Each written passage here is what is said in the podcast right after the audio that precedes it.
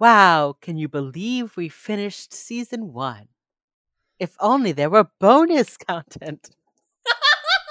okay, sure, we can do that route. I was gonna make a plane joke, but you can let's take that again from the top without me interrupting. Wait, you, what's your plane joke? Wait, what's your plane joke? I was gonna say we've been cruising through the skies for so long. It's time to come in for a gentle landing. This is your captain speaking. I hope there's something interesting in the gift shop. Or or like we have to make sure to stop by duty free. You know? Is that good? Oh, this intro gets cornier and worse every time we do it. Actually, That's good. there was a time when we were doing it as like ironic corniness, Yeah, and now we've embraced but it. now we're just like full corny. We're just into it now. I keep waiting for us to do the podcast thing of like stumbling into a good intro. And I think our good intro is just cheesy shit. My original suggestion was having a beginning quote and an ending quote like Criminal Minds. And you said that was yeah, stupid. and I shot that down. And I stand by that. I stand by that wholeheartedly. Let's not let's not mince words here.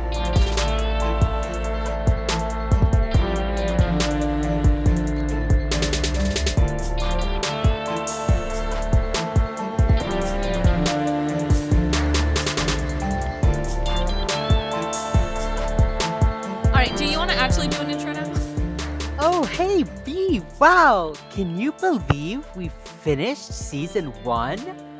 Ah, if only there were bonus content! Jay, I have the best news for you. Yeah? I have the best news. The Is there is bonus news? content? and we're in it right now. We're, we are in the bonus content episode of this podcast, Wheels Up? Yeah, it's really wild actually. It's kind of a meta goof where like we are aware that we are in the podcast episode. Wow, maybe the bonus content was the friendship we made along the way. Now I'm pretty sure the bonus content was the two featurettes on the DVD that we watched and then ranking every episode. yeah, alright, alright, alright. Hey, what's up? Welcome to a bonus episode of Wheels Up. We have done our due diligence. We have watched every single episode in season one. So, for this episode, we went into the DVD that Shay has Yep. and watched the making of documentary, the little featurette, And the secret gun. and the secret gun option. And we're going to talk about them a little bit here. Yeah. We are also going to rank every episode in this season from best or from worst to best. And we have some um corrections corners courtesy of my mother. Oh, so true. I forgot about that one. I love that. I love that very much. should we start with so, what should we start with? let's start with uh the making of documentary because I think that one was actually fun. Okay. And I need to take this time to remind people that Criminal Minds was shot in 2005 on film. yeah. A genuine film camera was used. I had no expectations for this season looking good, and I will admit it doesn't. It shows its age pretty badly. But, like, Mm-hmm. imagine being in 2005 and seeing this on screen. It kind of would have made me lose my mind. you think so? I think it was actually pretty good for the time. Perhaps. I, think can't it was it was okay for the time. Cause it it doesn't hold up great, but it does hold up, you know? At the very least it's watchable, which is more than I can say for some things from 2005. fair. So why don't you walk me through the the documentary? Do you want to walk walk me through it just like what this little Yeah. documentary was so weird.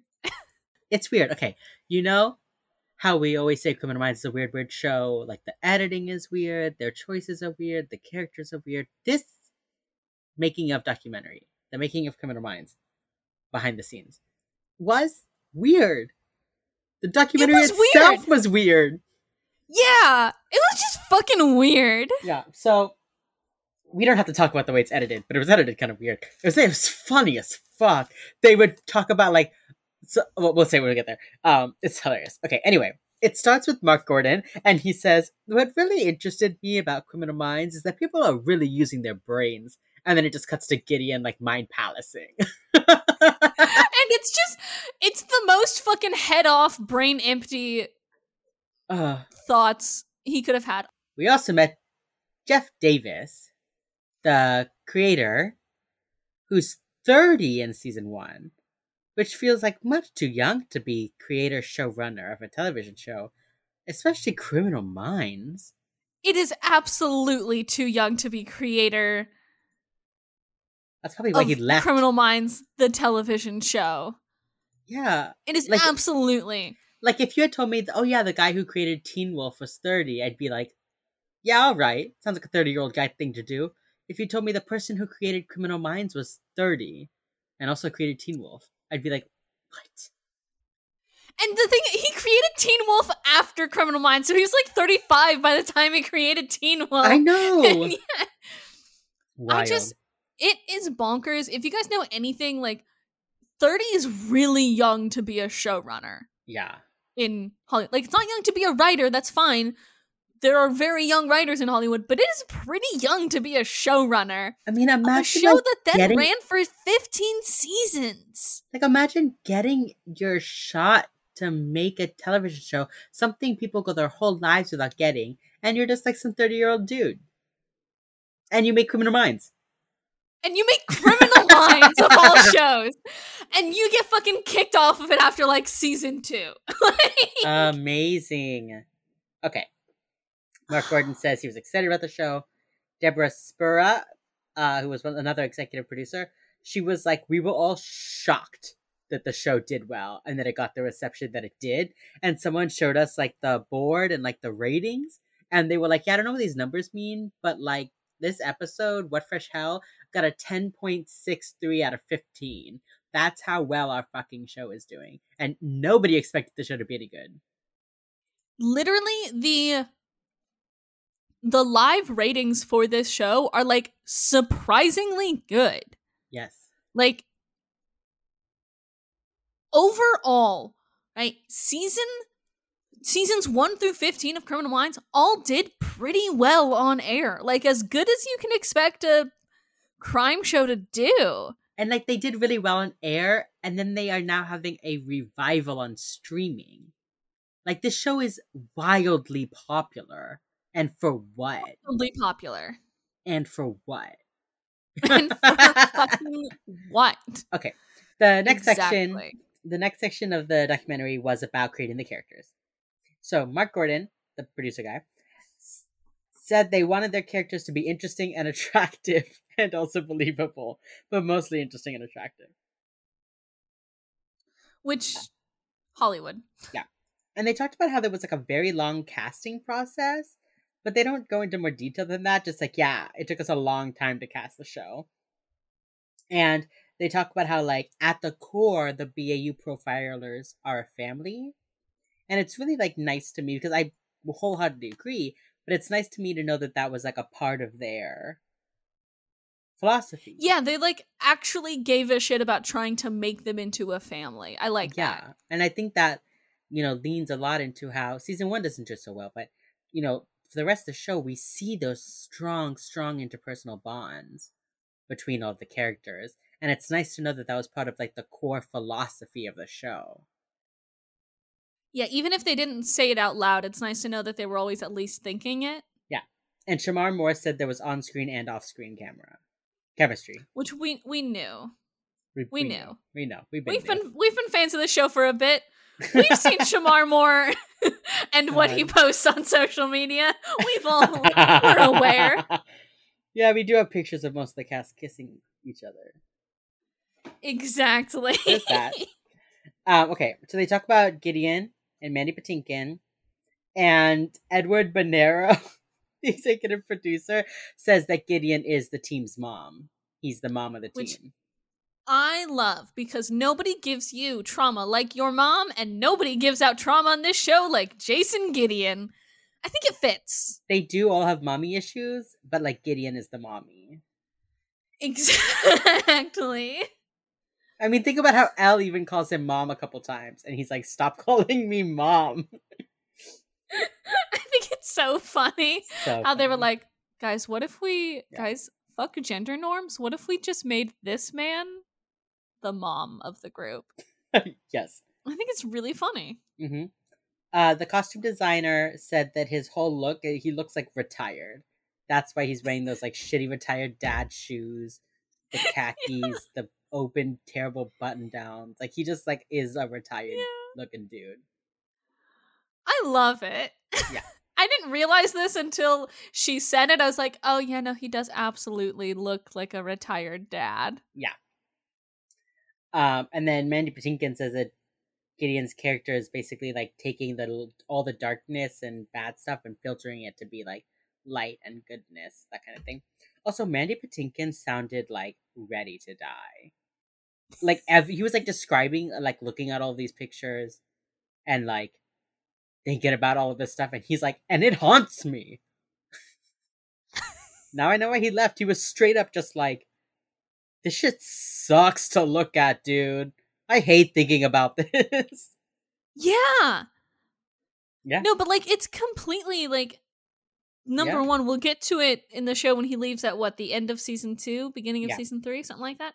Yeah, season three. Um, he just left. Yeah. He also like did not formally quit. He just did not show up for work. Yeah, Mandy Patinkin just did not show up for work one day. So like, Like I read that the season three episode one, the reason it's like a flashback, it was because it was supposed to be the last episode of season two. Or like they were gonna it was gonna be like the beginning of an arc or like something like that. But because he didn't show up, they had to move it to be like the first episode of season three. it's just so number one you can even tell in this little like making of documentary how much it was like already starting to weigh on him Yes. which like true like this shit's brutal and like the people who actually like the fbi agents who actually do this shit are haunted by it Mm-hmm. i also though not to be like it's not that serious bro but like you're an actor He also didn't to, like- go on to do Homeland. yes He just went on to another crime show. well homeland was a few years later i think But like still, like you do criminal minds, you take your time off to recover, and then you go back to the same type of thing. Like go do a like sitcom. another spy drama thriller. Yeah, it's just it's strange to me. I like not to obviously like not to negate his feelings on the matter. It's Right. completely valid to feel like burnt out by this work and like looking at all of this every day does definitely haunt you.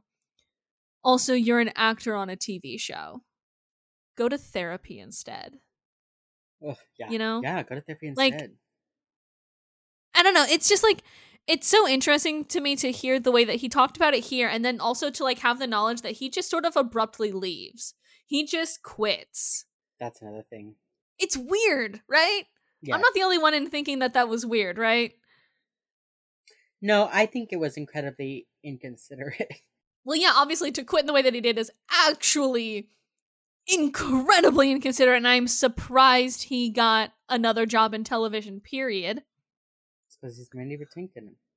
It's because he's Mandy Funkin' Patinkin, dude. Next up, Hotch slash Thomas Gibson. Here's the thing. Okay, we we have two halves of this. For the Hotch half, Edward Bernero, Bernero, calls Hotch the tree that doesn't bend. He is like the the center of the group. His steadiness lets everybody else be themselves and deal with things. And that like if he ever had the way Edward Bernero said if Hotch ever cried, we'd probably be crying first. And I'm just like thinking about the times in the show that Hotch has cried that have made me incredibly emotional. Yeah. yeah, bruh. Seeing Hotch break is like fuck, dude, it's really not okay, is it? Like as long as Hotch is calm, I know we're okay. As long as he's keeping Yeah. it together, we're okay. When Hotch loses it, ugh, that shit kills me. It's not, we're not okay anymore, folks. It's not okay. Yeah. They also call him the true believer. He's like a true believer in the FBI, and he's like the only one that we see that has ambitions like beyond or like ambitions to move on in the FBI, which I thought was really interesting to think about. I mean, obviously this is season one. Emily Prentiss, we know, has ambitions to one day also be director of the FBI. Um, but obviously season one doesn't exist. But I, it made me think like, yeah, He, yeah. I mean, it's really also weird. I would say though, I would say though they're incorrect. I would say JJ has probably has some ambitions to be a higher position in the FBI, but they don't ever really like talk about that as much. Um, but like Garcia is happy with where she is. Gideon is like children or um, Derek is chill doing whatever it is that he does. Like he loves that. Elle is right where she wants to be. Reid was dragged into this to begin with. and Gideon's on his way out. Hotch is the only one who's like, the FBI is good, it is important, and I would like to be more FBI, please. Uh, yeah. And then someone said, like, because of him being so sturdy, it is important to rattle him, and we like have to beat him up, you know, because that's what's interesting is seeing him being rattled, Beat and up. shaken. Yeah, and I agree, actually. Ugh, I love seeing Hotch beaten up. I love seeing him get his Yeah. shit kicked in, Speaking of- emotionally and physically. I think it's emotionally fun. and physically, of course. Um, speaking of Shemar Moore, I love very Shemar gay Moore. energy. Shemar Okay, Moore, this whole documentary is weird. And You guys should absolutely, if you can find it online somewhere, watch it because it's fucking hilarious. But every single time Shemar Moore is on screen, and it's a lot. it's it's just like wow man, wow shemar Wow. moore was certainly like he is certainly a character and it's just Yeah, and what was that guy doing huh like What what, was- what's what shemar, Shemar moore's Moore, like, deal doing. Who his this man? who is shemar moore Like Shemar Moore, very much like Ray Gubular, just like showed up in this show, and everyone was like, "Oh yeah, okay, yeah, him, him forever." Different It's demographics, so but weird. still, yes. Anyway, Shemar Moore calls Thomas Gibson a walking Ken doll. And he says, No one looks as clean as Thomas Gibson in a suit. While he's like rubbing his fucking hands together. Like, damn. Amazing. Amazing, amazing, it's amazing. just so It's so good. I love it. like it. what goes on in his mind that makes him do that you know And then immediately after this, we talk about Elle. And Shemar Moore goes, Oh, Lola Glaudini. She's. But she's married, so I can't go any more in depth than that. Shemar Moore! What the fuck is Shemar Moore? Like, what is his deal? I don't know, but I fucking love it. Give me some of what that guy has. Um, What but- is he on? I love him. I know, I know. But speaking of, he says that, you know, Elle Greenaway prrr, can't talk about more. She's married, and then it cuts to Al shooting a man. It cuts to the first episode where she murders the guy as he's standing right next to Gideon. So good. Yeah. So they talk. So they talk about Elle's character, and they say that Elle's like always wanted this. This is her like dream position, but at the same time, she's like the voice of skepticism. So she's the one who's always like, I don't know, like the straight man. Like she's the one who's always thinking about this in terms of like real world. You know, like someone just Yeah. like stupid, and she's like, that was stupid to do. You know, and no one else really has that as much. Um, Yeah, I feel like everybody else in the BAU, especially season one, feels so like untethered to reality sometimes. mhm. where you're like, okay, yeah, sure, you're a boy genius, all right, whatever. Ella's just very much like, that's stupid. This is a football team that I like. Hi, I'm from New York. Like, she feels so, I don't know, like tethered to reality in a way that some Yeah. of them don't. Like, especially Reid and Gideon don't feel like real people. Mhm. Elle and Derek feel like real people. Yeah. Derek gets a little bit into the like, I'm role playing mysticism of the FBI.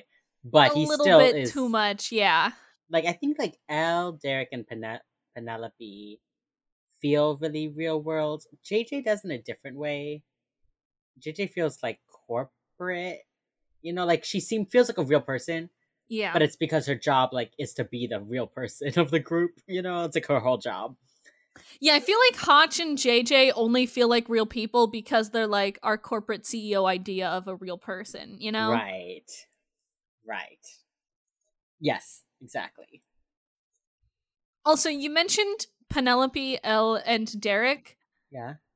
And I think that would be a very fun ship. I'm just saying. I just want to point that out. I want to put that out into the universe. I think that'd be such a fun ship. All. Goodbye. Elle and Penelope barely interact. I just like can't imagine them being friends. I think they would be so fun. It's Sunshine GF and then and then like Yeah, you're bitchy right. I- like I goth so. GF and then also Sunshine Jock boyfriend. I think it would be very fun. Yeah, you're right. Okay, you're right. You're right. You're right. I like it. I like it. I ship it. What we don't have to go too far into it, but like I think it'd be fun. Then they go to talk about Derek. Um, and Derek's role is to put himself in the shoes of the killer. He role plays. He's the one who like really like gets into their position. Um, Thomas Gibson says that Derek has a bat belt, like Batman. He has a bat belt because it's full of gadgets, and, he, like does. he makes Derek come over. He's like, Shemar, come here, show me your bat belt. And it's got like two phones, a beeper, his badge, his gun. And he's like, I'm a gadget man. That's what Shemar Moore says. I'm a gadget man. I got my gadget belt. it's like, okay. Um, and then they say Shemar Moore has the crazy fans. I'm glad somebody like acknowledges that Shemar Moore is sort of a weird person in this universe, you know? Like I'm glad somebody is acknowledging that Shemar Moore is a little weird. Yeah, this documentary was like, just like, okay, you guys see it too. Every time they would say something about a character or an actor, it'd be like, okay, yeah, this is on purpose. like, you know what you're doing. Okay, yeah. Okay, they talk about Spencer. Um, they basically are like he has his brain works like a different way from everybody else, and then they say in any other job he'd be weird, but this is like his niche. And I just like to say like he's also weird in this job. He's, He's also weird. in this job. Like, it's, he can be weird. It's fine. Matthew Gray Gubler says his original image of Reid was like a pencil, pencil thin mustache, long hair, big glasses, and he was more of a deranged hermit and less of a clean cut scholar, which was interesting.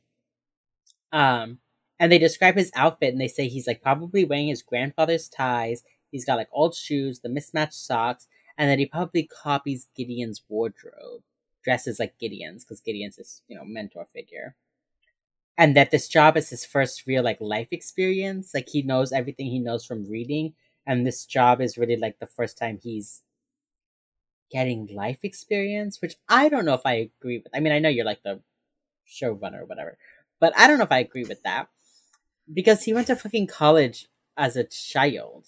Like he went to college when he was like twelve. Yeah, true, but also, what good is college if you're 12? I You just feel like he would have had to navigate social situations and like talk to people and like do all that kind of stuff. So like coming to the BAU, like he should be like more equipped to handle that kind of shit. I don't know. He's so bad at it though. Yeah, He's so bad at everything. So bad at it. Um, all right. And then they talk about JJ for like five seconds. And the first thing they say is, Oh, good, I can tell you what her job is. And I was like, Yeah, they don't really super explain it in the show, but we can infer. Anyway, she's an FBI agent who coordinates press conferences and is the public face of the team. And AJ says that JJ is like an intern slash sidekick to Hotch and Gideon, which I really like. The idea that she's like learning from them, and that's why I think she should have kept like a management position. You know, like I don't think she should have become a profiler. I think she should have become like assistant unit chief and then unit chief. Like I think she should have. It would have been cool to see her stay in that like I don't know administrative side of things instead of it just like always being Hotch and Rossi and then Emily. You know. Yeah, It would have been cool to see her grow in that way instead of just like now she can punch. you know. God, so true. What good character growth though. I know. Um Yeah, and then Edward Bernero was like, she's different from everybody else, and she's like colored differently from everyone else because she's like blonde and tan, she's got the big blue eyes, and like it's interesting to have a character whose like point is being pretty. Which like Which annoying but also sure. and also though I like it because so much of like what we think of like JJ's characterization is based off of the fact that she knows that people just think that she's the pretty one, Yeah. right? And she uses that to her advantage. So I like that even in season 1 here he was like I mean like you can be the pretty one, but like Yeah. I feel like the show always knew that she was the pretty one and that she liked being the pretty one to an extent, right? Right. But like the show never did that extra step of like she's using the fact that she is quote unquote the pretty one to do X, Y, or Z. Like they never really like use that. They you know? do they do a couple times. I mean, we see it in like Ride the Lightning, right? Where she goes in and like acts like one of his the guy's victims. And then in season two, there's like the in um the Hankel episodes, the police guy won't let them look at the police files. So she like bats her eyes and she's like, please, it's the only thing they'll let me do. And then the guy's like, all right, I'll help you out. You know, she like they do like a couple of times. I think they could have played Yeah. up. I do like the path they chose of her being end up being like annoyed by it. Where in the beginning she's like, "Yes, I'm cute. I might as well use it." And then as time goes on, she's like, "Fuck you! It's Agent, Agent Jareau." Like she, she just gets real mad. Anyway, this is not about JJ. Um, then they talk about Penelope. Okay, the original concept for Penelope Garcia was an extremely overweight, balding Latin man who answered the phones. And they changed it to Kirsten Yeah. And also made her like the tech person. I think originally it was just he was going to be like the receptionist. And she's like, I think it was No. originally set to just be like a one yeah, one just character. to be like the one episode. And Yeah. then they were like, "Oh man, she's actually fun." She's actually like the best person on the planet. Yeah. And Kirsten Vangsness calls Penelope Garcia a tech kitten, which is a mixture of a tech goddess and a sex kitten. I love it. And Shemar Moore went, Oh yeah, she's my baby doll. love her. I love her. which is so true, Shemar Moore. Um, and that somebody said the I think the costumer said like, "Oh yeah, Garcia agreed to work for the FBI, but only if she didn't have to abide by their dress code." Which I know it's not canon, but like here's another how Penelope got started. oh, I think this is fun because this you can just imagine in conjunction with The Black all of Queen. the other Yeah. Penelope backstories that do and do not exist. I like this because it's like Schrodinger's backstory for Yeah. Penelope. But you in know? all of them, she did refuse the dress code. you know. exactly, that's the one constant. Yeah. And they said that her character is kind of like the light because like things can get so heavy. She is the like light and the fun of the show, which is even in season one is so true. Um but I just think of like Mhm. Sham- of Derek Morgan when he's like, "You're my God given solace." Like she's the one that they can all kind of like turn to because she's always so positive, which I really like. All right, then they start talking about the writer's process. I love that. I love that too. Let's start talking about the writer's room. So there are six men and four women in this writer's room, all white except for one Asian woman. But four women and six men, that's almost gender parity. That's amazing. Oh, I thought this was very interesting. The executive producer com- calls them the Knights of the Round Table and points out that the briefing room has a round table. And he says it like this was like a many months plan that they always sort of had. Yeah, he They- thinks of the team you guys as will remember if you just watched the last episode.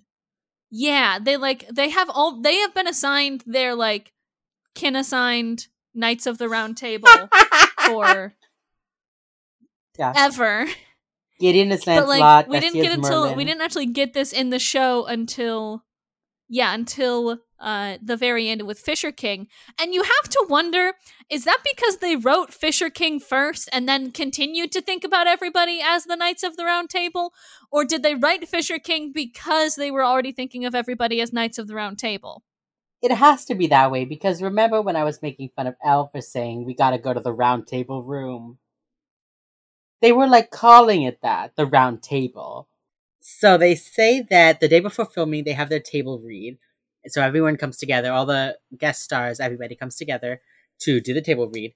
And Lola says that the writers, like, the writers are very open to questions and like thoughts you have about your character and like things you've been tracking which was interesting to me. I mean, we kind of know that right from AJ's pregnancy. They bring like Will in and stuff like that. It was just interesting. Um, yeah it's also i think it's also a lot because like this is season one of the show everybody's still trying to figure out the characters yeah. You know, everybody's trying to figure out what the fuck is going on here. Because, girl, I do not know. You know? so funny. Yeah.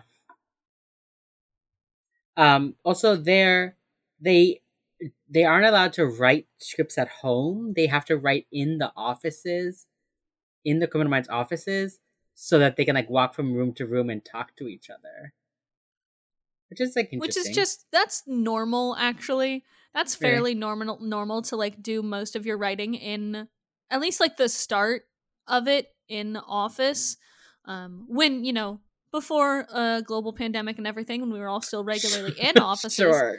there's a reason why they're like writers' rooms where you just go for like weeks and weeks and weeks on end just to write. You know, Yeah. like there's a reason why writers have offices and shit. So Yeah. that's actually fairly normal. Hmm. I just want to let Yeah. folks know that if you didn't know how TV writers' room works, right? Writers' rooms worked. Now you do. And also, the executive producer said that they all practice killing each other. Like all the ways the characters die, they practice beforehand. So, like in theory, there's nothing on the TV show that wouldn't work in real life, which is interesting. God, writers are such fucking fun little psychopaths. Writers are so fucked up and weird. I say lovingly. Writers are so fucked up. They also keep a tally of the death toll in every episode. They said in season one, the count that was the highest count was the fox with four kills. Um, and then they have a real BAU profiler who comes in and is like, "This is too Hollywood. This works." Cool. Uh, and then they start. They switch over to the crew. There's about 150 people work on Criminal Minds. At least in season one, it was At least in 100 season ish one. people. So we learned a little more about that green screen backdrop thing that they do. So it's just like they just put it on the set they're already on. They just stick it there so that, you know, it feels more natural and like the lighting is the same. Say what you said about cutting it. So, a lot of the green screen stuff looks bad by today's standards, but also please remember this was shot in 2005, so it was like okay and good for back then. But the other thing you have to remember when it comes to special effects and stuff like green screen is these were shot on film. They were shot on film. So you needed to have something that you could reliably match cut from like the office set to like the green screen set. So for example, when, you know, Derek or Reid is having one of their moments where they're walking and they sort of the room around them fades into like a green screen or into like one of those weird green screen shots, it's the result of them doing the whole scene in front of the office and then the crew bringing in a green screen and then doing the whole scene again the exact same way so that your editor could match back and forth and like figure shit out. So just like keep in mind that shit like this was still shot on t- on film, which is again they don't go off of film until like season 4 and then they don't go into HD until like season 5. So there's always that. Anyway, Wild. Wild to me. And they said that the green screen is there to like visually express thoughts. They have a real thing against people talking. the whole Yeah. documentary was like no one just wants to see people talking. So like they talk about the jet. They talk about the jet being like they're talking, but it's you have a feeling of momentum because they're like already on the way. They're already going there, as opposed to them like sitting in the briefing room and talking and talking and talking and then having to go. You know? Yeah. Yeah, and the green screen is the same way. Nobody just wants to hear them talk about a case.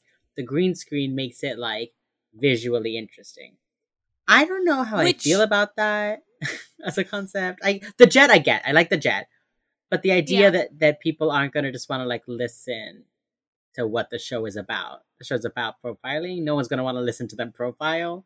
I just like But also like I, I get that it's like a visual medium. Yeah, it's a visual medium. There's a reason this is a TV show and not like a radio play. Or you like know? a book. Yeah. Yeah. I mean I it, get it. it makes sense to me because TV is a lot about like what can you do to make this visually interesting while still saying what you want to say, which I think is sort of their big point to having the green screen shit. Yeah, still dislike it. still think it's weird. Um, it's still it's still weird. It's still bad. Yeah, they talk about how they they shoot an episode in eight days. They have eight days to shoot each episode, so it's like really Mhm. fast. Um, Mhm. and they have to build their sets like super fast. Um, then something I didn't like think about was they build a police station for every single episode. They have to design and build a police station for every single episode. yeah. Because Yeah. most of this show, I would say probably a good 80 to 90% of the show is shot on one soundstage in LA. Yeah, Like a good probably Actually, no, I'm probably going to be generous because they do have a lot of outdoor scenes. I'll say maybe like 60 to 70% of the show is just shot on that soundstage. Yeah. Wow. Um, they talked about how they purposefully gave the BAU levels because they thought it made it was more interesting to film like higher people higher, lower, coming out of the offices from above, you know, like being able to see up into the briefing room or down out of the briefing room. They like, thought it was interesting. And then they talked about how the the reason that those those vertical windows are to mimic like a fortress like they want the BAU their like bullpen to feel like a castle. Again Yeah. with the castle, the knights, the round table. I actually I think that's actually a very inspired choice to make. The Yeah. sort of like catwalk levels thing. Architecturally it makes no fucking sense as to why Like why? it's there. It makes there's no goddamn reason for it. But for a TV show, that's a really good design choice, honestly. Like I love how like how many times does solid. Hotch does Hotch come out and just lean on the railing and be like briefing room now and like you're like they have to like they have to look up to talk to Hotch. They do that like authoritative like high ground thing, you know, and then Hotch Yeah, can look down just- and you know I love it. I love it. Yeah, it's a very inspired choice for for a television show. Makes Yeah. no goddamn sense architecturally or like there's no reason for it, but I do just love it. I think that's a great choice. Um, they talk about all the different drying blood, blood, the different bloods they have. They have blood that's meant to look dry, blood that's thick, blood for your mouth, jelly, blood that doesn't stain, um, all this kind of stuff. And we were realizing that like Criminal Minds has like kind of a horror movie, like a shitty B horror movie vibe. Criminal Minds. Every episode is a tiny little shitty horror movie. It is. No, you're completely 100% correct. And I think a lot of that comes from like the visual style, but also like I think their effects supervisor in this documentary mentioned that he got his start in horror movies, and I'm like, this super tracks actually. All the blood and guts like an and special effects. 80s, like 80s just like slasher all the pictures of like the knife and the guy walking and then like boom they're in the doorway and like you close a door oh, and like, the there they are cutting. and like yeah yeah. It all it all tracks. It all is a very yeah, no, the special effects especially whenever there's blood on screen, it's like a shitty horror movie. yeah and i and i we mean this with love Yes, I do mean this affectionately. Some of my favorite movies are like Oh, objectively bad. and it also makes me laugh because like aj cook her whole shtick is shitty horror movies like with the exception Yeah, of like this it is. she's like the lead of Final Destination 2. Like it just like makes me like laugh that she like is a shitty B horror movie person and now she's in Criminal Minds. Right at home. Okay. Oh, they also talked about how like they have screaming auditions. Like they audition people to be like the characters that just scream, and sometimes they're like, "Oh my god, you would be a great victim," and they just like, I just that just like made me laugh. Like I know that's like a thing, and of course I've like thought about it, but just like, fuck, that's funny. Also, like it made me think of like how we haven't gotten they haven't really missed when it comes to like screaming, you know? Like all of their No. screams that they have on the show sound pretty real. Yeah, Like Yeah. they don't miss with their screaming auditions. They find the right screamers for the fucking job. they do, they do. Um. Oh yeah. Then there's one last section that was basically the writers being like, "Yeah, it's scary when you leave the set and then you have to go home and it's dark out." I'm Yeah. like, yeah, yeah, yeah. Um. Okay, that's it Yeah. for that one. It's just like a short These, little cool um, thing. Yeah, these were like what 14, 15 minutes long. Yeah, that one was a little. That one's probably twenty minutes. The secret gun one was like five. Oh yeah, there is a secret gun option on the season one DVD. Um, you got to kind of look around on the screen for it, but there is a secret. We just happened to like mouse over. Yeah, it just like lights up and is like reads revolver, and it's like a secret gun option. I was like, I what happens what if we? is. I was like, what happens if we click the hidden gun? And it was just like another thing. I'll just tell you really quick. It's really quick.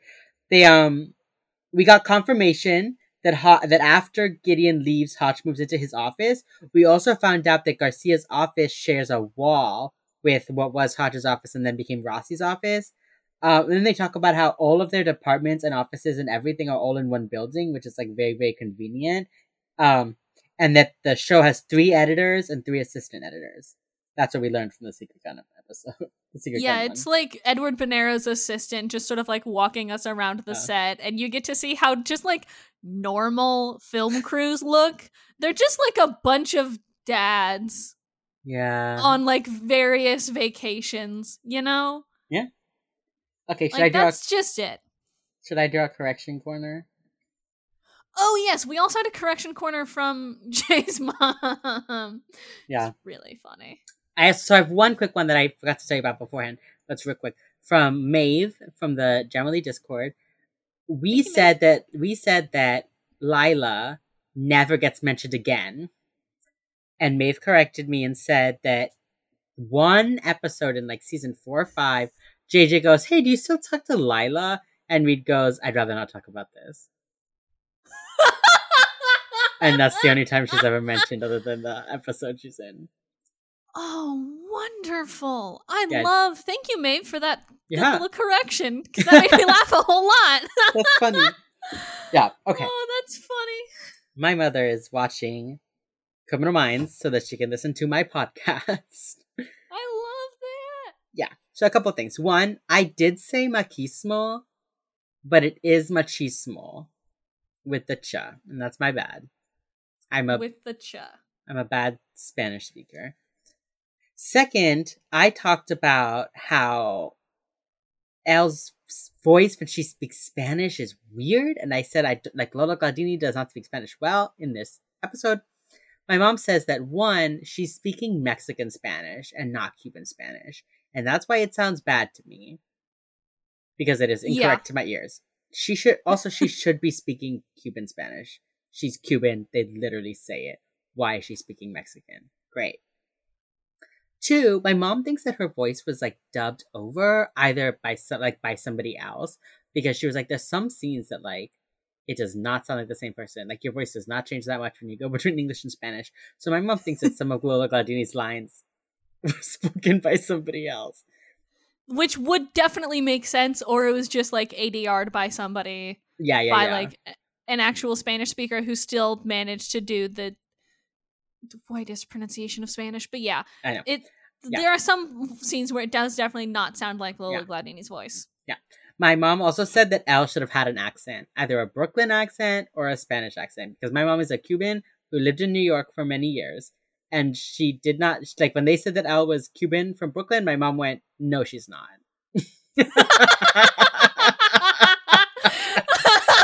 I love Oh. the just confident.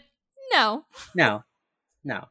Um, also, so this is a correction. So I said that if Lola Glaudini is from New York, she should be Puerto Rican because most of the people, most of the Hispanic people in New York are Puerto Rican. So my mother gave me a little history lesson that I'm now sharing with all of you. Oh, I love in it. yeah, in the 60s, early 60s, there were a lot of Cuban refugees. The early 60s was the first wave of Cuban immigrants. There were like first it was children. This program was called Pedro Pan, Peter Pan, where basically Yeah. it was like a bunch of children of like political refugees and you know war war refugees and stuff were all just sent to Miami by Castro. And then after that came people who could afford it moved to Miami. Um, but there was the Miami Cuban Refugee Center. The government gave them a million dollar fund, which is $8.5 million in today's money, to help Cuban people. And what they did with that fund was they said, We will give you $300 to leave Miami. in today's money, in today's money, that's two thousand seven hundred and sixty-seven dollars. They said we will give you three thousand dollars if you leave Miami, and they sent them to five places: New York, Union City, New Jersey, Chicago, Atlanta, and Milwaukee. That was where they sent them. They said, "Please go." Please leave Miami. Yeah. I Eh, yeah. love the fact that they just paid people and they were like, please go anywhere Yeah, else. please go somewhere else. I love Yeah. that they were just like, here, just take $300 and go, please. Yeah, my mom said I that think in that's New- very funny. in New York City, they would have gone to Manhattan. My mom was like, "There's a place. It's called like Devil's City." I was like, "Hell's Kitchen," and she's like, "Yes, Hell's Kitchen." so they would have been in like Hell's Kitchen in Manhattan. Now, now they're more in like Washington Heights or in Queens and Jackson Heights. Um, but they would have been in Manhattan. So the fact that Lola, uh, that Elle is from Brooklyn, not out of the realm of possibility, but much less likely. She should have been from Manhattan.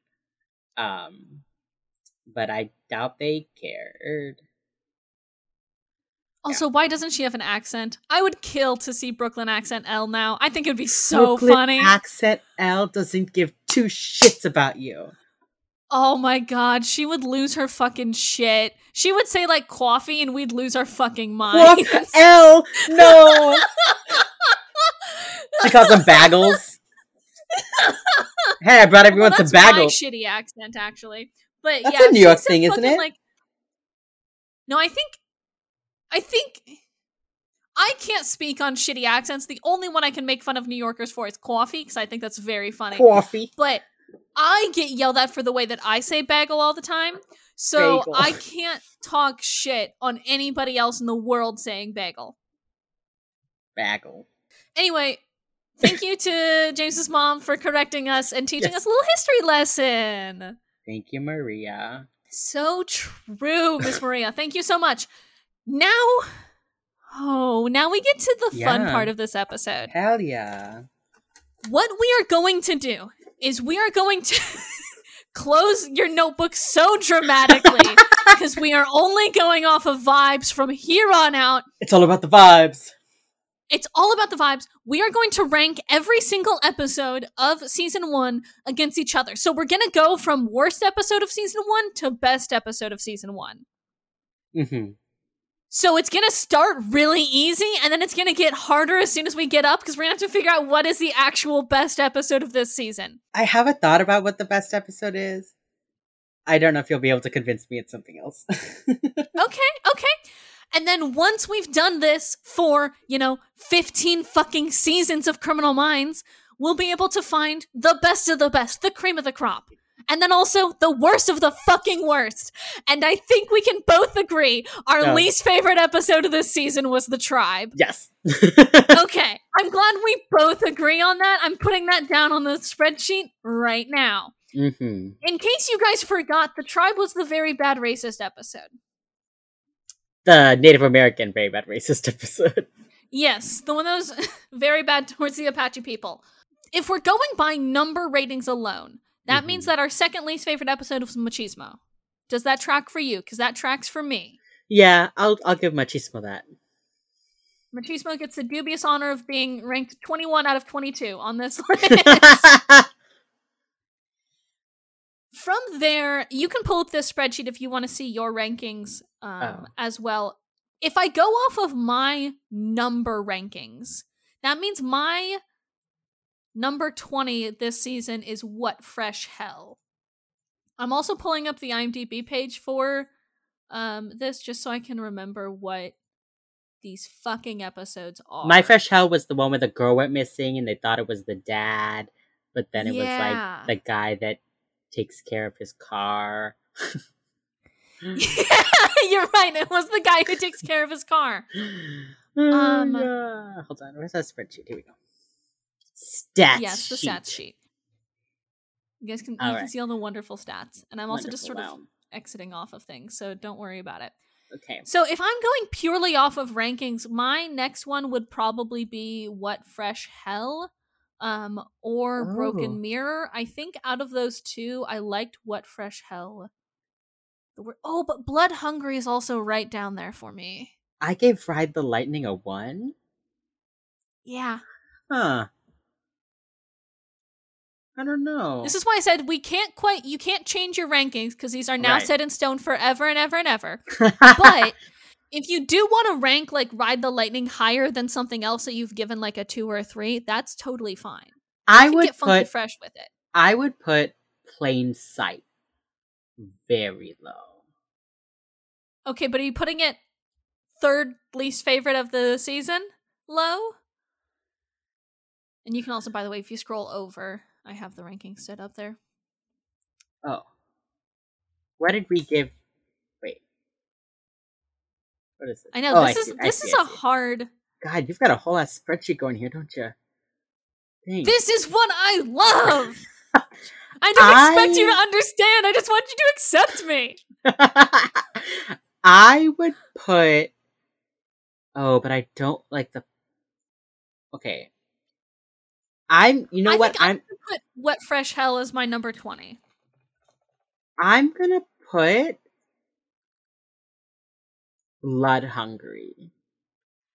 Yeah, that's my that was my 20. other. That okay, was so Blood the- Hungry is your twenty. I think Blood Hungry is gonna be my nineteen because, in case you guys forgot, that was the one where it was like religious cannibalism, kind yeah, of, and it was the, The little boy boy, that who was sung like an angel. Yeah.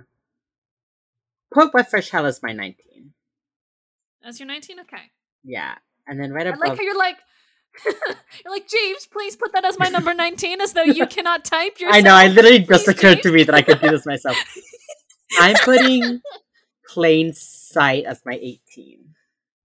Plain Sight. I didn't think Plain Sight was that bad. I guess not. I just Both of us ranked Broken Mirror lower than we did Plain Sight. No. Oh yeah. Yes. Oh yeah. I guess Uh-huh. so. The numbers don't oh, lie, and James. Charm and Harm. Oh God, Charm and Harm. Damn, Broken Mirror, Plain Sight. I know, right? God, these are this hard. is hey guys. This is gonna get difficult the more we go into episodes that are like just okay but not good. Yeah. I'm going to put. No, I'm putting Plain Sight as my 18. You're still putting Plain Sight as your. Oh, do I like I Plain liked- Sight more than Broken Mirror? I liked Plain Sight's case a little bit more. Wha- no, you know what? You're so right. You're right. You're right. No. Yes. Yes. Yes. Yes. Yes. yes. Okay. Broken Mirror as my 18. Are you gonna put it for your 18? Broken Yeah. Mirror is also going to be my 18. So I'll Okay. cross that off the spreadsheet. I hope you don't mind. I'm just kind of highlighting the ones that we've already done. Then I'll. Do I like Charm and Harm or Plain Sight more? I liked the case of charm of plain sight more than I liked the case of charm and harm. Yeah. is sort of what I'm going off of here. Okay. Okay. Charm and Harm is 17. Does that? Yeah, because that also that is true for me as well. Ooh, but secrets and lies. Do I like secrets? And Lies? I know. I was just thinking about Secrets and Lies. less than like charm and harm.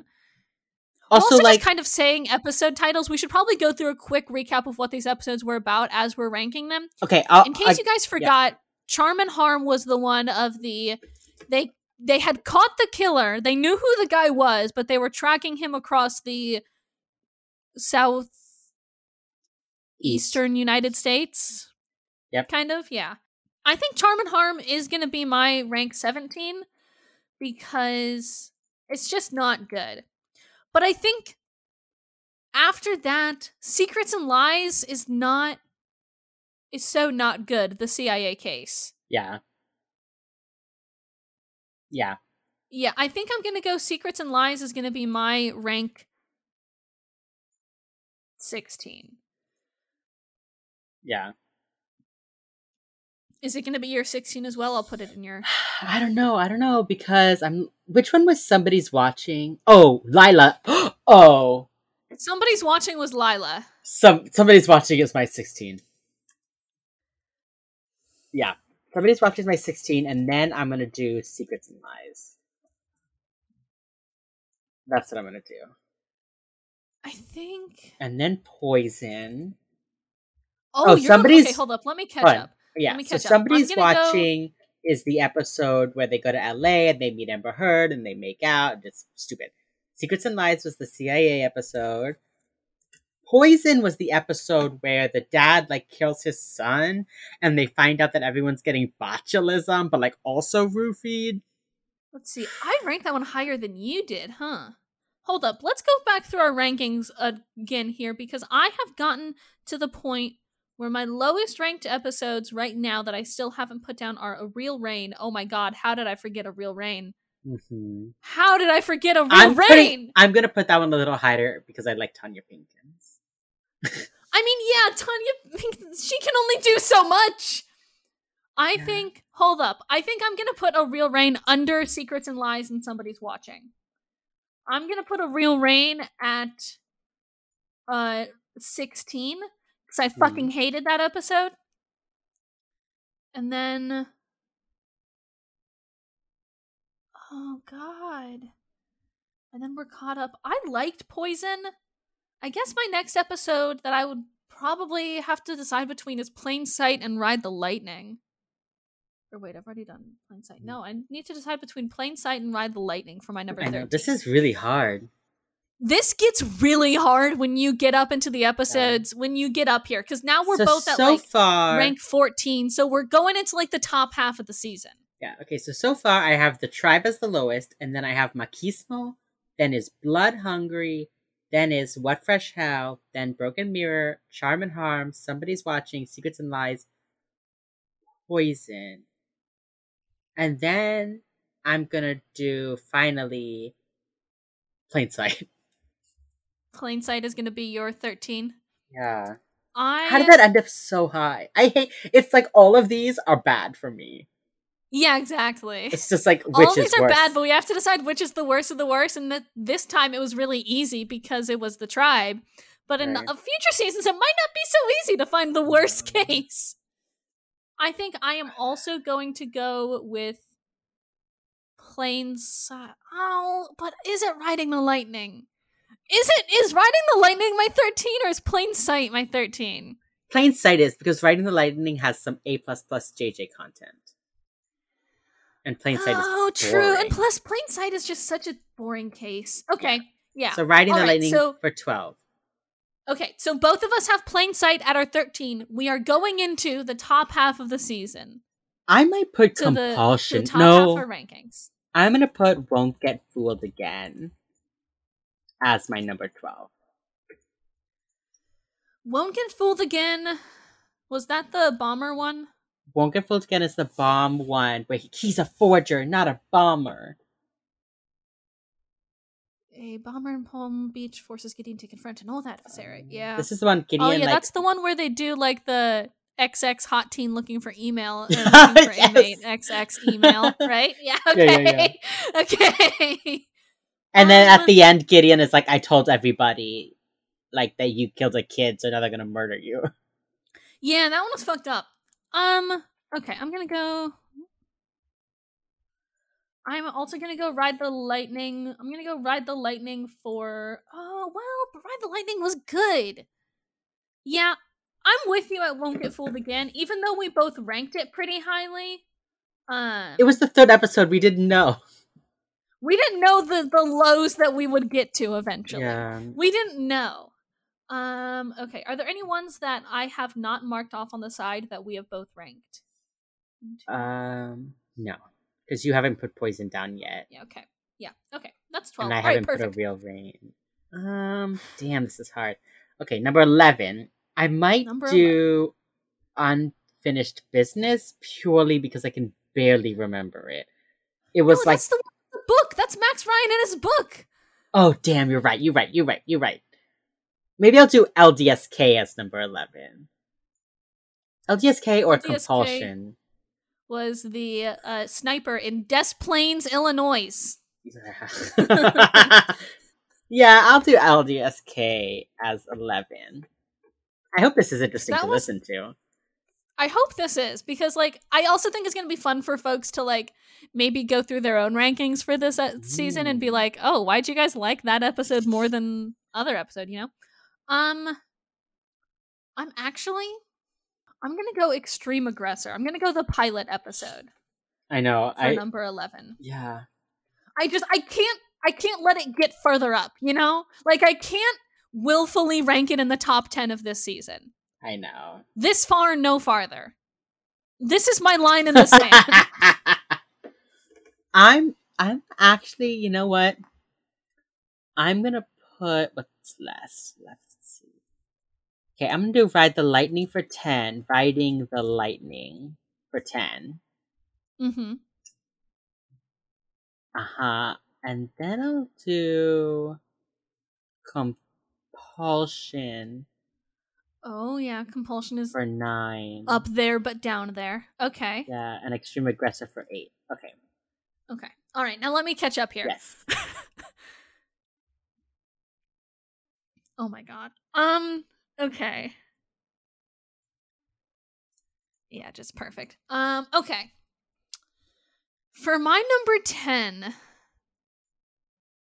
What was Natural Born Killer about? Natural Born Killer was like that serial killer who like had, was the most prolific serial killer ever, but they said that like four more times. And then oh yeah, who's turned Um, it into a profession. So he is yeah, and there was like the Italian mob, and Derek kept playing like chummy with the Italian guy until he like said something about it, and then um then um Hotch is like some people have bad fathers and then become killers. And then Oh, the right, guy's like, What about Hotch you? episode. And Hotch is like, I fight killers. or like I catch people like my dad. Okay. Hotch yeah. said daddy issues. Um so true, King. Have you ranked a real rain yet? no, no. It'll be next. I was waiting. You have to catch up. Catch up. What's I'm your sorry, 9 I'm sorry, I'm sorry. I got distracted by the fact that you're ranking Real Rain at number seven or higher, which is fucking insane to me. You cannot do that. I don't know. I mean, JJ's so good in that episode. Tonya Pinkin is so good. Gideon tells a reporter, "You weren't. You're not strong enough to be a serial killer." true, true, true, true, true. Okay, I'm gonna go.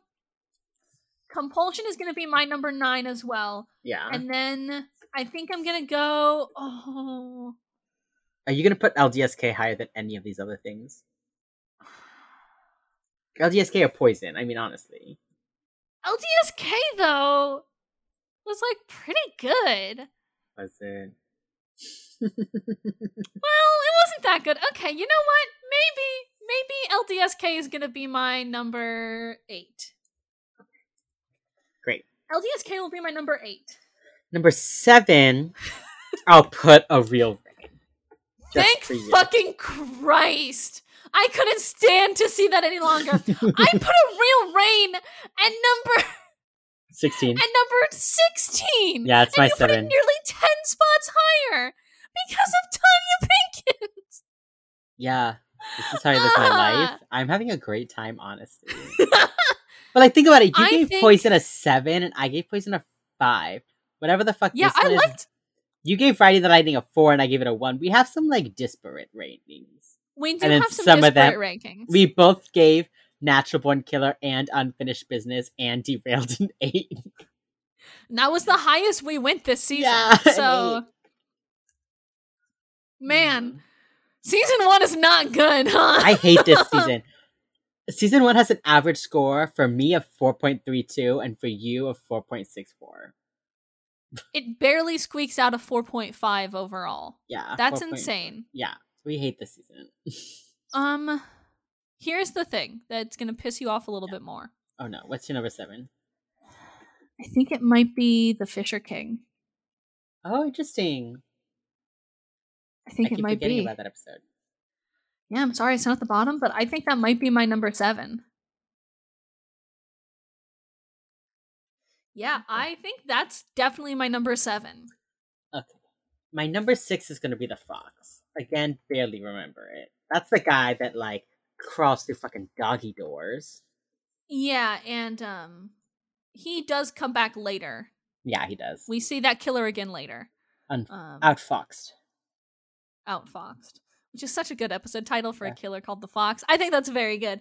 Yeah. Um What's your six? Your options are the I'm- fox, natural born killer, derailed the popular kids, poison, and unfinished business. I think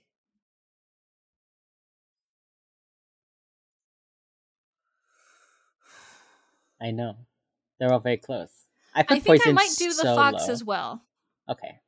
You put Poison so low, and I think it's a very good episode, actually. I didn't like it that I think though. my number six is going to be The Fox, and now we're into the top five for this season. Top five episodes. my top five is gonna be unfinished. No, it's gonna be the popular kids, which is the one where the kids kept looking at a dead body in the woods, and they also have that terrible conversation about Katrina being God's will. I don't know why Oh, this is so high. I act- yeah! I actually kind of hate this episode. I don't know why I let it get so high. Um, fuck, I'm thinking about moving it down. Okay, okay. You think about that. I, I think I might. Okay, you're you're moving it down to the popular I'll- kids is. Yeah, hold on. I'd love to Uh, going through and changing all of these instead of just copy and pasting them up a level. Oh my god. Uh, Um, I yeah, think my number five is going to be the popular kids. Okay, I moved the popular kids to number seven, so a real rain is six, and the fox is five. Okay. So my options for the top four episodes of this season are Natural Born Killer, Derailed, Poison, and Unfinished Business. Your options for the top four episodes of this season are Natural Born Killer, Derailed, Unfinished Business, and The Fisher King Part 1. Mhm. What is your number four? My number four is gonna be unfinished business. Oh, okay. I mean, it's fourth out of twenty-two. That's not nothing. Yeah, that's fine. I think my fourth is going to be Poison because I liked that episode quite a lot. I think the discrepancy between where I ranked Poison and where you ranked Poison is going to be our biggest one because I ranked it at four and you ranked Poison at 14. We ranked them exactly 10 apart. Um, okay. What is your number three, James? My number three is gonna be natural born killer. Okay. What's your number three? I think I'm also going to have to go with Natural Born Killer because my top two are definitely Unfinished Business and Derailed. Okay. Mhm. So both of us put natural born killer at number three. So for number two, I'm gonna put Fisher King, the Fisher King, part one. So that means your top episode this season is Derailed. Yes. And I am honestly Right. agreeing with you wholeheartedly. I We think we have gotten times- so much mileage out of derail. Exactly. We have gotten so much out of Derailed. Like, we It's just mentioned that episode constantly. I know. I know. All right. Okay. So my from best two worst. Number one, Derailed. Number two, The Fisher King Part 1. Number three, Natural Born Killer. Number four, Unfinished Business. Number five, The Fox. Number six, A Real Rain. I'm to stop saying the numbers. Then it's The Popular Kids, Extreme Aggressor, Compulsion, Riding the Lightning, LDSK, Won't Get Fooled Again, Plain Sight, Poison, Secrets and Lies, Somebody's Watching, Charm and Harm, Broken Mirror, What Fresh Hell, Blood Hungry, Machismo, and The Tribe. The only real ones on my list that are like vastly different from where James ranked theirs are I ranked Poison at number four.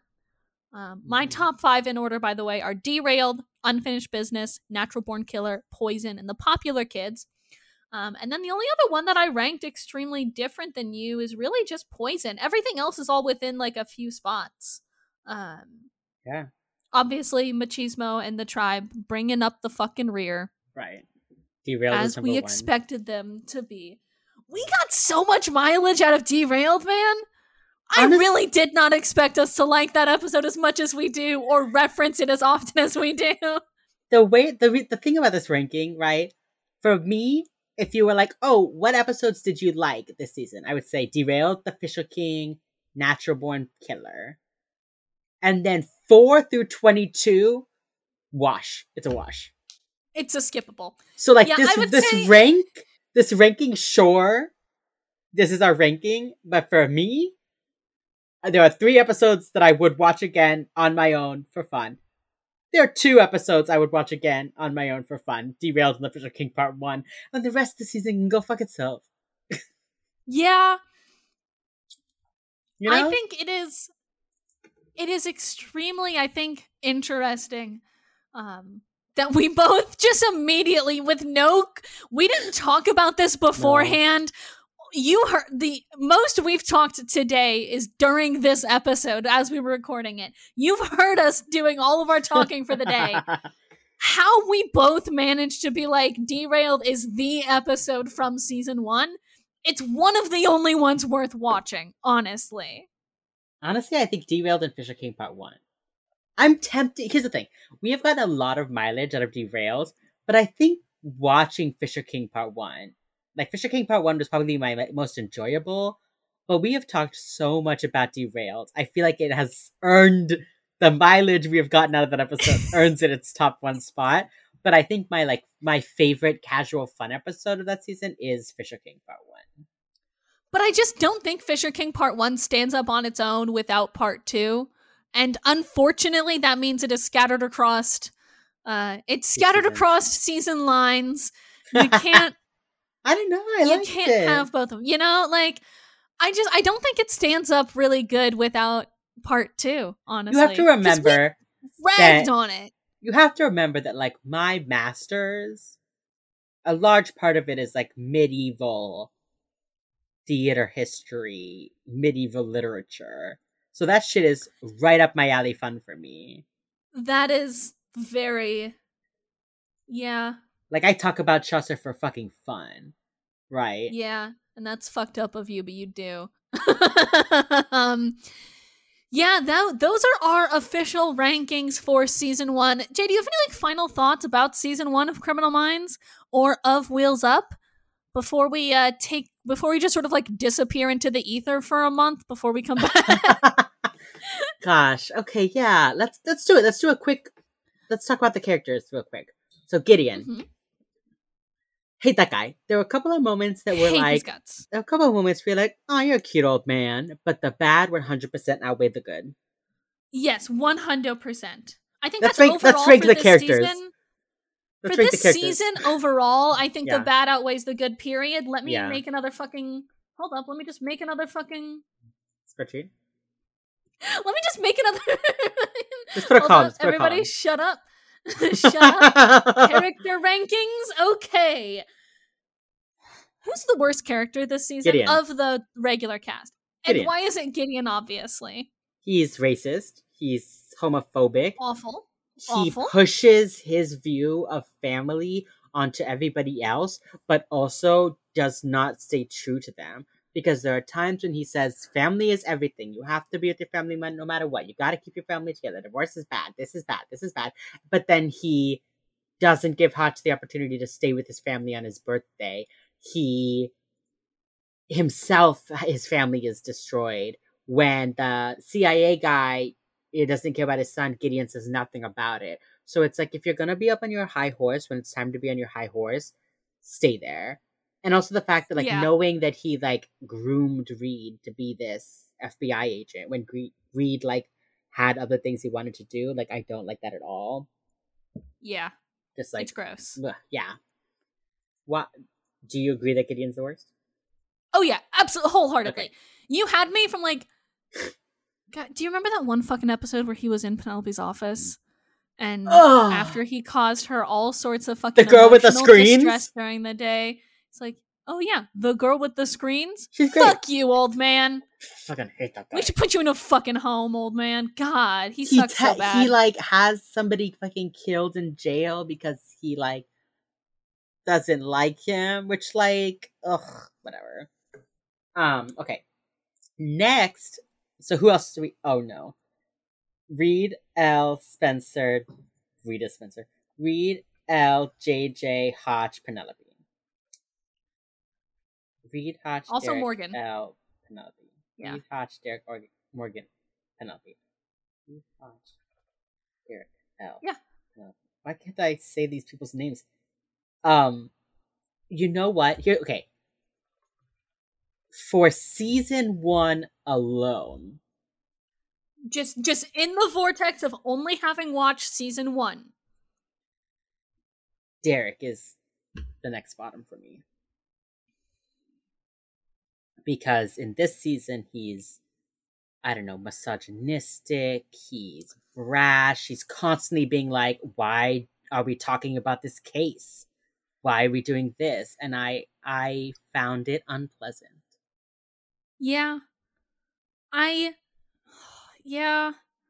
I think Derek as a character though was still more lovable than Reid. I think You Reid think is going to so? be my second. I think so. I liked Reid in this season. I just Like he's well, actually, you know, hold on. I have no patience for a boy genius trope who's shitty. You know? Actually, you know, I was thinking about I I thought he was really cute this season, but now I'm thinking about like all the shit he gets away with this season that pissed me the fuck Yeah. off. Yeah, you know what? He's next. He's next because Derek was like annoying, but he didn't actively Right. do bad things. exactly. You're right. Exactly. So Derek is right above Reid. Okay. Okay. Um, I think yeah, I'm with you there in that. Well, no. What did Penelope do this season? She didn't do anything bad though. well, she did the like video game, but I feel like her playing that video We game talked about is better we than talked like about that how that's absolutely not her fault, but Yeah, I would. I would. I. Oh, you know what? though? okay, I'm gonna say Gideon's the worst. Then it's Spencer, and then I'm actually gonna put Elle next. Oh, you're gonna put Elle under Morgan? Yeah, I think so. Just because, again, he was like douchey, and I don't like the trope that he was. But Elle was like real shitty a lot. Yeah. I'm just thinking about that Was she? CIA agent where she's like, "Tell us all about your assault and shit, otherwise I'm gonna think you're a murderer." And then when the woman dies, she's like, "That sucks." I don't know. And like when JJ like knows things about her, she's like looks at her all weird, like, "What you you looked up things about me, as if that's your job or something." I don't know.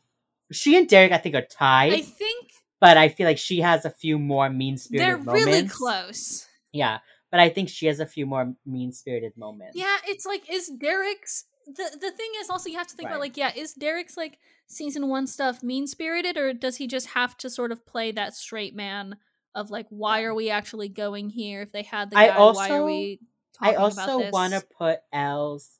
I need to rank Elle lower for the shit with her being Hispanic. Like the fact that they made her Hispanic on a whim, the fact that Lola Glaudini is white, etc. I- Yeah, no, I, I- think I- I'm, I'm with you there. Okay, yeah, I'm with you. Yeah, and then I'll put Derek. I think. And then Derek at number four. our is seven. rankings. So it's Yeah, of course okay. seven, right? Gideon, Hot, Reid, Elle, JJ, Derek. No, yeah, seven.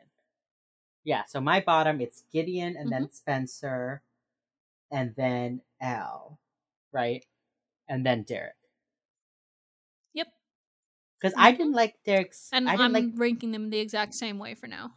yeah, I didn't like Derek's like casual um miso- like it wasn't even like ca- it wasn't like misogyny, but that like that like workplace flirty when we don't know like if that's chill or not yet, and then the constant questioning.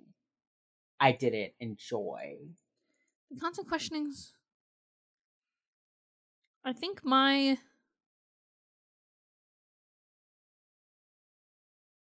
my number three is actually this is going to be controversial, Jay, but my number three is going to be JJ. JJ, me too. Me too. Unfortunately. Oh, okay, good. Okay, good. She's not Alright, in this perfect. season enough. because she just doesn't do anything this season. Yeah, Yeah. exactly. like it gets better. Like there are she has a few gem moments. The like you need to change your tie moment, and then the like yeah, my friends call me JJ. You can call me Jennifer. Like there's a few moments where you're like fuck yeah queen, but overall she's not. Yeah. She is not a person in this season. If I if again in the vacuum of season one, she's cute. She's funny. She's great at her job clearly she's an interesting like mix of that standard like pretty girl media liaison and like a little snarky a little driven you know but yeah. she doesn't do a lot honestly if She does If- not do a lot. No. If she had had like a couple, like if she had had, like I would say she had a pretty like bland season, but if she had been a little meaner, she would be way lower. You know, it's just the fact that like the scenes that she's in are so good Yeah, that keeps her up. You know, there's nothing really dragging her down. Uh, yeah, exactly. It's that she she doesn't have anything dragging her down. She just also doesn't have anything dragging her Yeah. incredibly high up. yeah. Um, my number two is gonna be Who's your second most favorite character this season? Penelope. Okay, okay. I fucking love Penelope Garcia. I we love Penelope Garcia in this house. I don't know. I just I feel like Hotch got so many cute family moments. We got to see him be authoritative, but also be like a fun dad who was in a musical in high school, and like he got to be jealous because of Gideon, and he got to make jokes about them needing a vacation, and like he just like had such a good like he was cute, but he was strict, and he could be mean, but he could also be incredibly compassionate. You know, we saw him as a work person and a dad person, and fuck if he doesn't look good in a suit. You know, I might go with you there. I guess I yeah, I can't like Garcia like Penelope's wonderful and I love her so dearly. But she's Like barely. you guys have season. no idea. She's the light of my life. But she's here for like 5 episodes for like 3 minutes every time. Yeah, and they're the best minutes of the episode, So- but there's so few. Yeah, exactly, exactly. That's the official Wheels Up ranking of characters this season. Okay, so Will it change me. next season? Absolutely. tell me from At the best to top, worst. at the top of the ranking Yes. is Aaron Hotchner, then goes Penelope Garcia, JJ, Derek Morgan, Elle Greenaway, Spencer Reid, and Jason Gideon. In this, Jay and I are in complete and utter agreement. This is the official good rankings. Yeah. Okay, now final thoughts. Final thoughts on this season. It was certainly the first season. It was the first season, huh? Okay, let me let me see. Let me It was the season of TV that we watched. that it was. I think that they did a okay. Okay, I'm gonna say something and then I'm gonna qualify it. I think they did a Okay. good job they did a good job of establishing how they were going to do cases, establishing how the team worked, the dynamics. It was a good setup. We understand by the end of the season, we knew that we would have a, a nice family moment, then we would have a case during which each person's strengths would be highlighted, and then they would work together to reach a conclusion. And at the end, we'd have a moment that tied back to the beginning. And we got to see everyone's kind of personalities, at least a little bit, and we understood what the interpersonal conflicts were, and it was it was interesting enough to continue forward. Here's my qualification. Season Uh-huh. two is so vastly different in terms of tone, like characters leave, like people's strengths change, the dynamics change, all of that. That season one ultimately ends up setting up almost nothing. Yeah. No, I completely see that. Like if season two had matched season one, this would have been an amazing setup season. I mean, you know, I hate the episodes, but in terms of like the information they give us and the way the show works, it would have been perfect. We would enter season two knowing what to expect, knowing who everyone is, knowing how the team works. The problem is, it all changes by like season six of episode two, of, or by episode six of season two.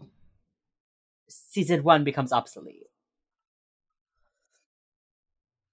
It really is the case of like I don't want to say like power creep because that's more like a video game term and not really what we're talking about, but like I don't know. What that means. season two, it's almost like character creep, where like you did a good job of setting up this original world and this characters and everything, but by the time season two came around, by the time you're like a third of the way through, everything has changed so rapidly that it doesn't even feel like season one belongs in the same show. Like Yeah. Season two, we are going into Criminal Minds of the show. It is the same in name, and that's about it. They don't reference season one. They don't like the only way they play off season one is the Fisher King part two being the premiere. Like that's it. I would say that, and here's some spoilers for season two, but I would say that when Elle leaves the show, Elle leaving the show really for me is like that's the end of season one. When Elle leaves, that is the or that is the end of part one of Criminal Minds. And then I think there's like three or four episodes that are that might as well have been like a movie between seasons. And then Emily joins, and Yeah, that's when okay. Criminal Minds kicks off. Not necessarily like because of Emily That's when Prentiss. Criminal Minds the show is here. Yeah, not necessarily because like of who Emily Prentiss is, but they add her and she's kind of like that character type is like the missing piece. Elle wasn't it, you know? And Yeah. not not knocking Elle, not saying Elle wasn't good for the show, but like the show they wanted to have and the way they wanted to tell the stories was missing a piece. And I think it was the char- the you know the rich, mysterious lesbian character was that missing piece. You know, L Elle, Elle didn't quite bring that dynamic. You know, so for me, it's like when Elle leaves, that's the end of part one of Criminal Minds. Then there's a little break where the characters get to be like, "What's coming next?" And then Emily joins, and then we then we have Criminal Minds the show.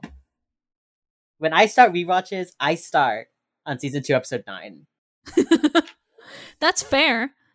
Because that's Criminal think- Minds starts. Yeah, I don't think that is an uncharitable way to look at it. Yeah, I don't think that's a I don't think that's like a bad way of looking at it, honestly. I think that's a really good way of looking at it. Is like they had a and, and and I don't mean it in an, any sort of negative way. Yeah. It's just Yeah, I think when Elle leaves, that's the end of season 1. That feels like the end of season 1. It feels like Yeah. they should have had 26 episodes in their first season just to get it all out of the way. Especially because and okay, so now Looking, forward into season 2.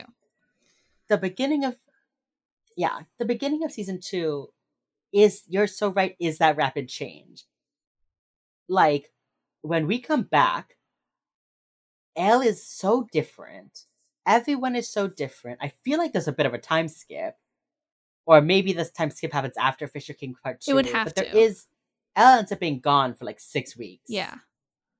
Elle ends up being gone for a bit and she comes back with a bob. So all? true. So true, Queen. Um and a bob and bangs. That's like everyone leaves her when they come back, they've got a bob and bangs. Um she looks great by the way with her short hair. I much prefer it to her long hair. She anyway, really does. um she comes back changed and that change changes the tone of the show you know like you could have done season one of criminal minds you could have done a movie where the first part where you could have done a movie of elle's last episodes and then start it with the team start season two with the team of being like we have to move forward without her. What are we gonna do? You know? It's just yeah the, all of all of elle's last episodes might as well have been like one very long episode. Yeah, and I She's wonder so how I wonder how we're going to end up ranking it next year. This time next year when we do our rankings for season 2. I wonder if we're going to see that clear split on what we like and what we don't like based on the fact that the season starts will and so for me it's gonna be pre-season nine pre-episode nine I think it, it's it's interesting too because season one is like pretty good. Like I'm not saying it's like a great first season, but like if you look at it in a vacuum, it's an interesting concept for a crime show, and like all of the episodes on IMDb are ranked at like sixes and sevens, which is pretty good. I just think that as fans of Criminal Minds, like the show show, like the whole shebang, we look back at season one so despondently because it's not it doesn't feel like criminal minds. It doesn't have that heart or soul that criminal minds has. It has like allusions to it. You can see it trying to break through sometimes but like it's just not the same show as the rest of the series. And you know i think we talked about this in episode one of the podcast. You know i i i think this is true for you but it's definitely true for me that i watch the show for the characters for their bonds for for how they interact together like it's about that development and it's about their lives and while they're growing as people and as friends they solve crime you know and i think season one really focuses on the crimes it is more about the crimes. Like, yeah, the team's a family and we care about them as people, but it's more like I'm glad that people solving these crimes are fun to watch, yeah as opposed to like, I think again when Emily joins and those dynamics shift a little bit, and then again when Gideon leaves, I think Rossi is like that final final puzzle piece. Um, and Rossi yeah is great, rossi but I think he fits the tone better than Gideon. yeah. Yeah. Like he's more of the tone. Like he's weird in the same way as everyone else, whereas Gideon is not. You know, but I think that like we watch it for those dynamics and the friends, you know. And season one is so much a standard procedural. yeah It's got a cool, fun twist. But yeah. it is still just like a standard procedural that Yeah, came I'm on in 2005 of CBS, right? Like, yeah, it's a it's a procedural that you can bet will have a second season. And it's just I want Yeah. It's just so interesting to me. I'm going to be very interested in season 2 to see the difference between season 2 episode 1 and season 2 episode 2 because you know they filmed all of the Fisher King Yes. together and then they just waited to edit it until they Mhm. were doing season two but like i want to see that abrupt difference you won't see a change in criminal minds until epi- season two episode two and then you'll be like oh this is a little bit different and then once season once you're like episode six and then episode Yeah. nine you're like whoa what is this show so i'm really excited to see that for next season Yeah. is there any other like final thoughts you wanted to say about this season? I mean, like overall, it was like I didn't hate watching any of it except for like the tribe and machismo, right? I liked rewatching Yeah. and talking through the episodes with you. I think doing this podcast makes season one a little bit more bearable because you have somebody to listen to your dumb jokes and yell at the show with. yeah. Um, but like, what's final final thoughts, final opinions? Yeah, I um we were very hard on this. We were really negative on this season. uh I think it Yeah, and I know that from here well, from a few episodes into season 2, we're going to get a lot more positive. yeah, Um but I just yeah, I don't know, this season is just not I think if there I think if this had been on television, I would not have even finished season 1. I think if I had not known how fun it got, I wouldn't have stuck with this show. I would have said, I don't think this is for me. Um but I'm very much looking forward to season two and for being able to make fun of this show in a more Yeah. positive way. instead of just saying this shit sucks derogatory, we'll be like this shit sucks affectionate. That's it. That's all we're doing. We're just changing the tone tag at the end of this podcast. Um, yeah, because I started watching season. I think when I started watching Criminal Minds, I think I started from like season four or something like that. I just started in the middle somewhere, wherever Netflix Mm. told me I had last left off. And so I watched it, and I'm like, wait, this isn't season one. So I went back to season one. And I'm like, this is not the same show, and that's just true. Season one is just it's not. it's only Criminal Minds in name. It is not Criminal Minds in heart. Yeah. So No. I'm excited to actually get into like the heart and soul of this show. Watch yeah, I'm Criminal excited to actually watch Criminal Minds now that we've done a fucking year of prep work. God. You know what this feels like? You know what this feels like? You hmm. know when you have to go into like a surgery and they're like, okay, you need to do all this prep stuff beforehand. You need to drink this stuff that tastes really bad to clean out your insides so we can rearrange your guts.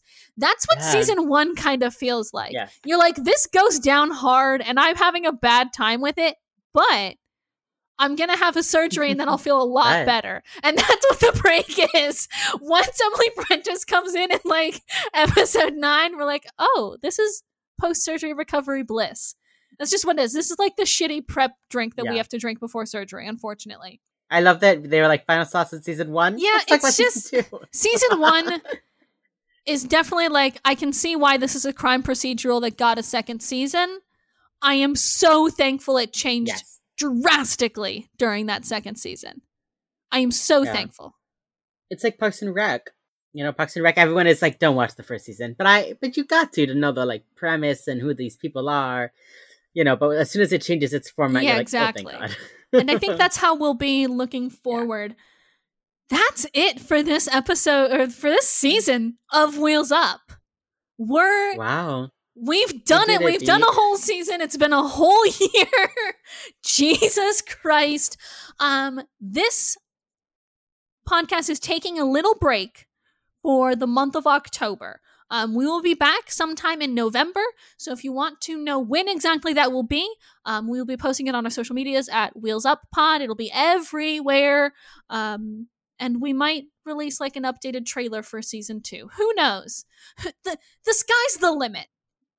We got to. That first one is so bad quality. It was with my like True, headset okay. mic. You will know when we come back. You will know when we will return. You will hear it.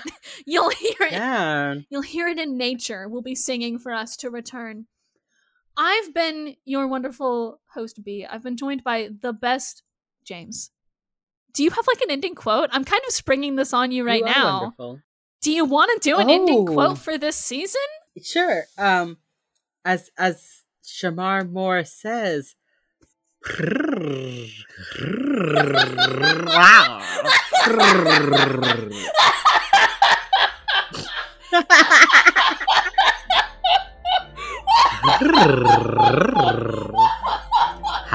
B.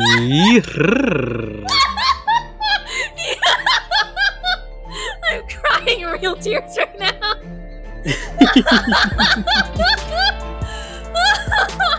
what a good way to end